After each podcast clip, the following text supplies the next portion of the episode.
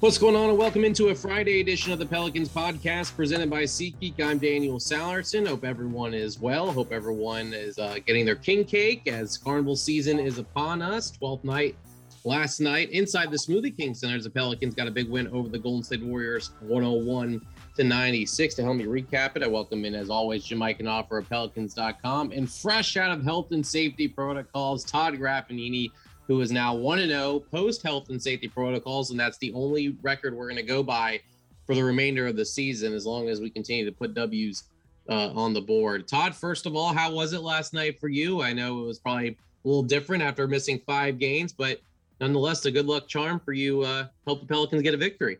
Yeah, it was good to get back at it, Daniel. And uh, like I always say, you can't win them all if you don't win the first. So uh, let's uh, let's go undefeated here the rest of the way. No, it was uh, it was a lot of fun good to get back.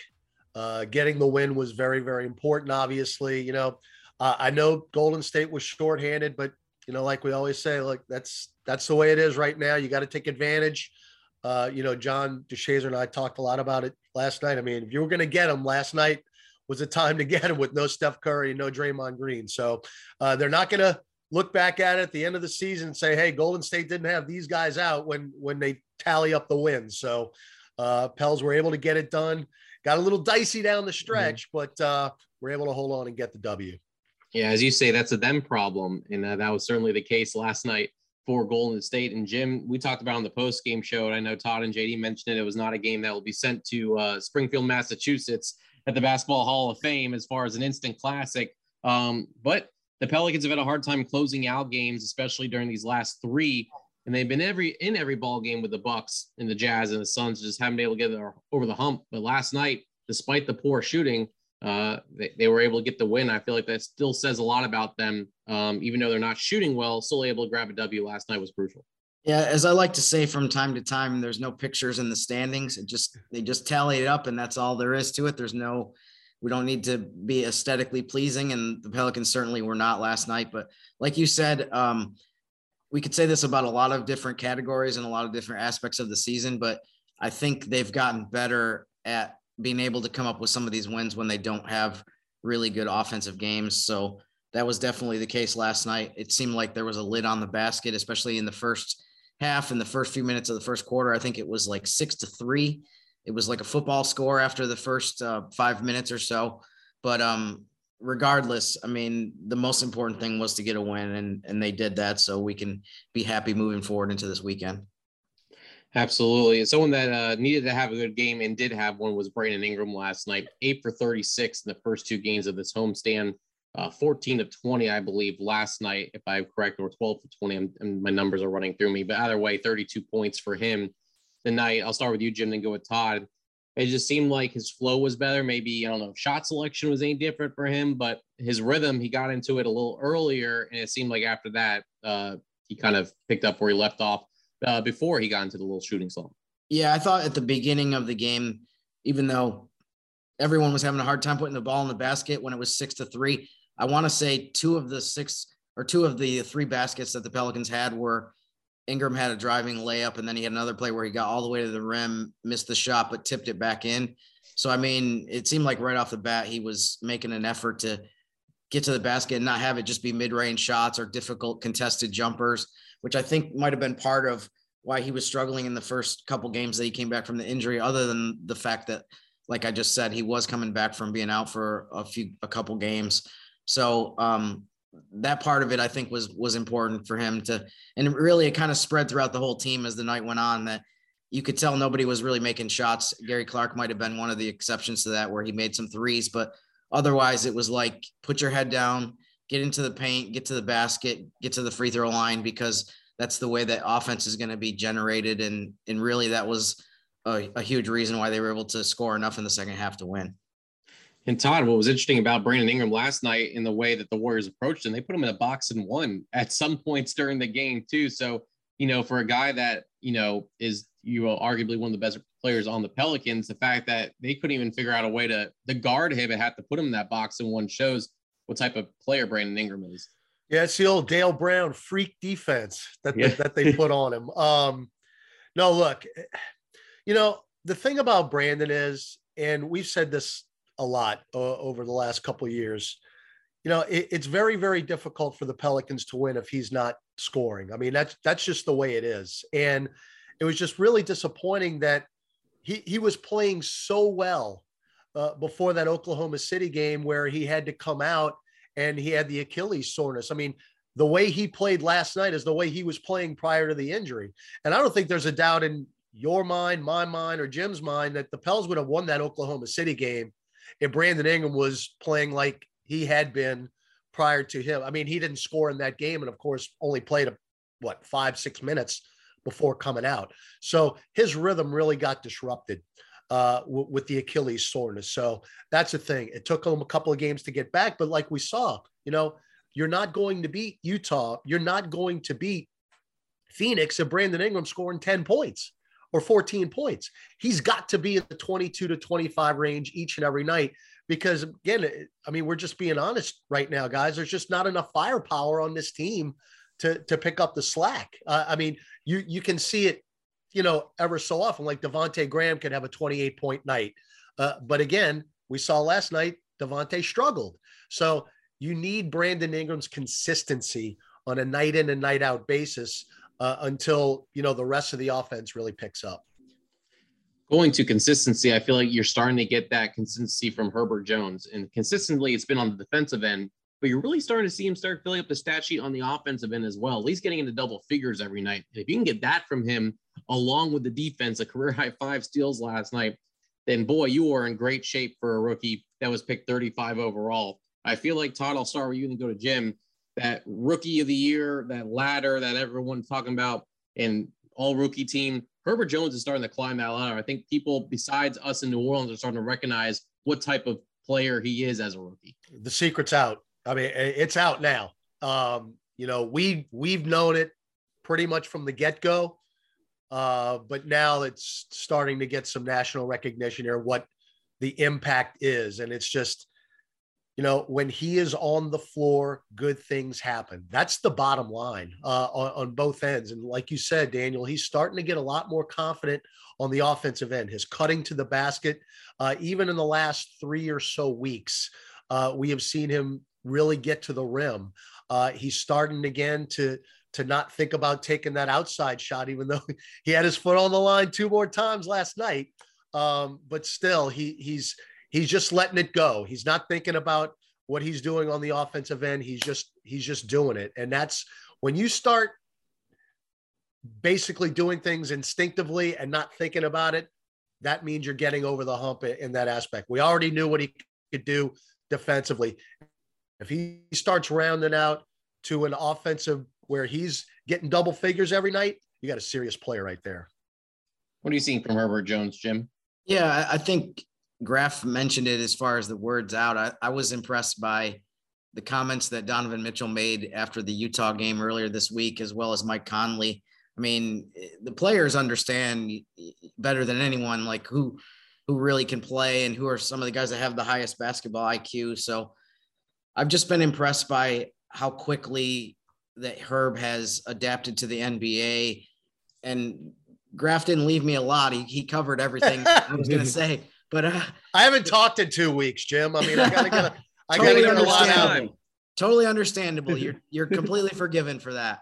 Um, but but the the improvement that Herb has made Herb has made in terms of offense, I think, is mostly just from a confidence standpoint. I, I think he was always pretty sure of himself and understood that he could accomplish some good things on offense at the beginning of the season, even. But it's he's definitely taken that to a different level and and I think realized that, you know, when he goes to the basket, that there's not many guys that are going to block his shot. So, I mean, he had to play last night on a fast break where he jumped from like, it seemed like the, the dotted line in the, in the paint and soared in for a slam. Um, so I, I mean, how can you not be just so happy with the way that he's been playing and just the progress that he's already made? And we're not even halfway through his rookie season. And we're starting to see Herb Jones jerseys in the stands now too.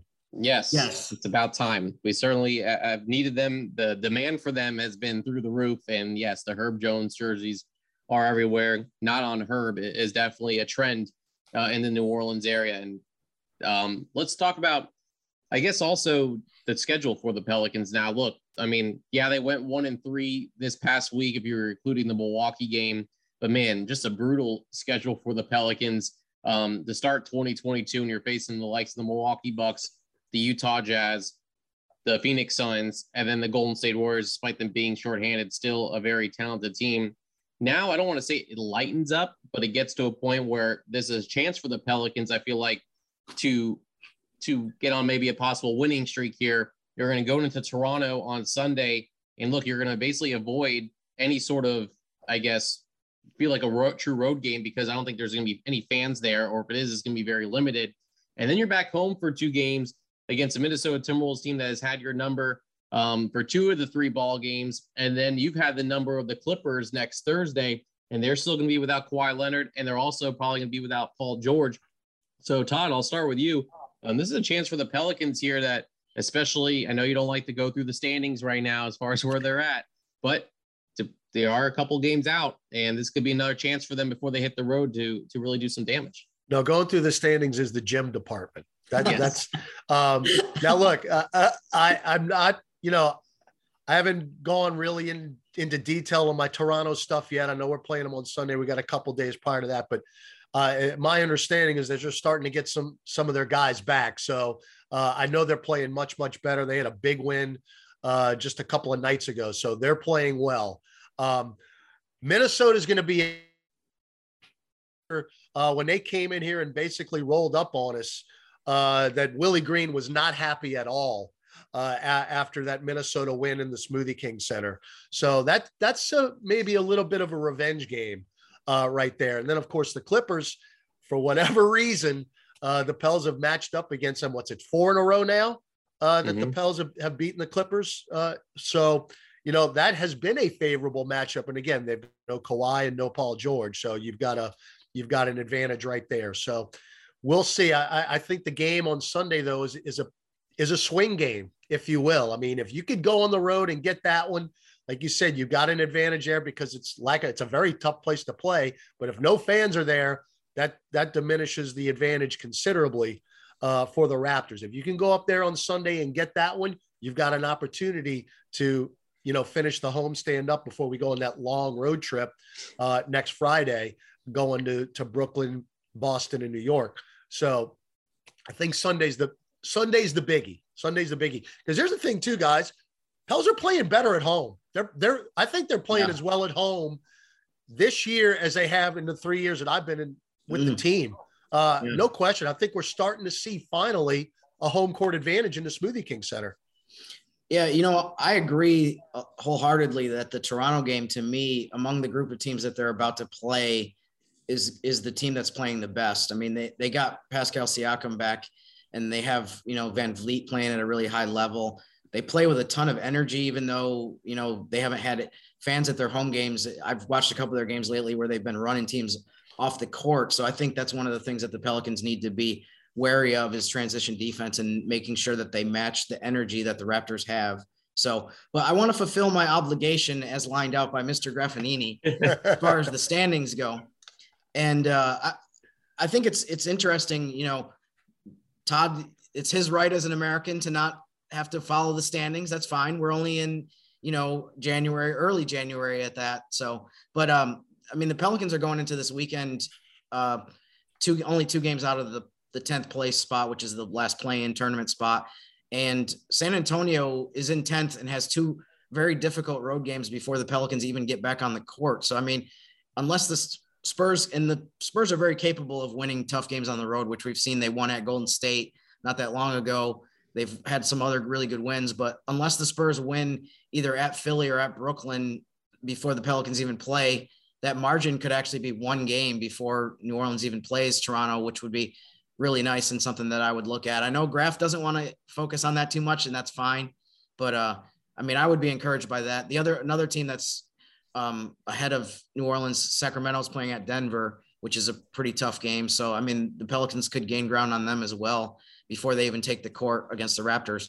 Um, but in terms of New Orleans's upcoming schedule, um, I forget who it was. Someone used the term about the NBA, the gang of 500, referring to the fact that there's so many teams that are right around the 500 mark. It seems like it's more than usual this year. I'm not sure if I have any scientific data to back that up. It just seems like there's so many teams that are, you know, they'll win a couple games, get over 500, go lose a couple games, get under 500 that have been kind of um, wavering back and forth. Toronto is a really good example of that, where from week to week, you never know whether they're going to be above or below 500. But um, between Toronto, Minnesota, who's um, pretty similar to that and has had some really streaky stretches, the Clippers have been that way. And even if you go further into the month, um, the three game road trip, East Coast trip starts with Brooklyn, which, you know, obviously is one of the best teams in the league, but then they play the Pelicans play Boston and New York on that trip. And those are, again, two teams that are in the gang of 500 that are hovering around uh, the break even point, And you never really know from week to week of where exactly they're going to be. So I, I just think this stretch of games for New Orleans is going to be really interesting just because there's a lot of opponents that you don't really know for sure what you're going to get from them from night to night. And obviously, the Pelicans hope that they get the uh, the weaker, bad version of some of these teams when they play them. But I'm I'm really curious to see how they can do over this next stretch because they're playing a bunch of teams that just all fit that definition of of uh, who the heck knows what they're gonna what they're gonna do from game to game. And, and just to kind of piggyback on that, Jim, as far as the standings go, look, I know we're joking about it, but as long as you can avoid you know, the long losing streak. You know, I, I, know we've lost three in a row this week, but again, very tough stretch. Uh, that's why last night was so important uh, yeah. to get that win, just to to stop the streak. But if you can get, you know, look, h- how much ground did the Pels make up in just a modest four game winning streak? Uh, mm-hmm. You know, a couple of weeks ago. If you sure. can string some wins together, avoid, you know, losing two, three in a row, you're going to make up ground. The standings are going to take care of themselves just because of what you just said. I mean, no one is going to get on one of those 10, 11 game winning streaks where they're going to pull away from the pack. That's just not the nature of the NBA right now. You've got two really elite teams in the West, and we've just seen them. Uh, one mm-hmm. last night and one two nights prior to that. That's Golden State and Phoenix. Everybody else is is beatable in my mind. I mean, even even Utah. I mean, Utah. They're just basically the same team that we've seen for the last however many years.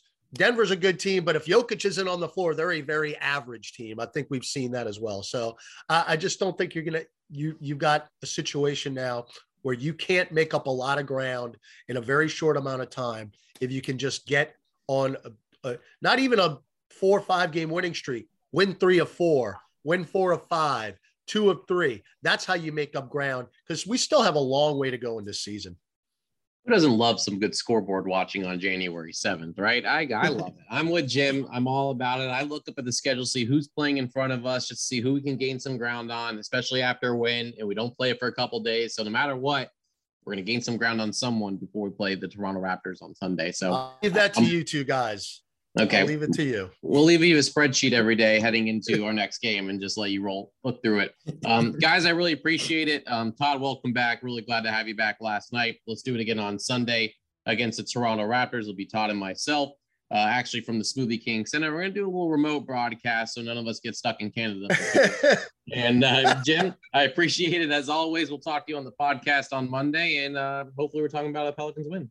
Yeah, great. Great to talk with you guys. Uh, I was just joking with somebody the other day that I'm if I was in Canada and I got stuck there, it would be very difficult for the border security to keep me from sneaking across to the American side, considering where I grew up is only a few hours from Toronto. So I don't know if I would be able to follow the laws. So I guess it's just as well that I'm not going to be on the trip and not risk having to do that. The last thing we need is Jim on Canada's most wanted list. That's for sure. Guys, I appreciate it. That'll do it for this week's edition of the Pelicans podcast. We had some great podcasts this week, and we'll have some more for you next week as the Pelicans again Sunday against Toronto, 5 p.m. Central Time on Bally Sports New Orleans or ESPN New Orleans with 100.3 FM. Timberwolves on Tuesday, and the Clippers on Thursday. Until then, for Jim and Todd, I'm Daniel Sallerson. Have a great weekend and go Pels.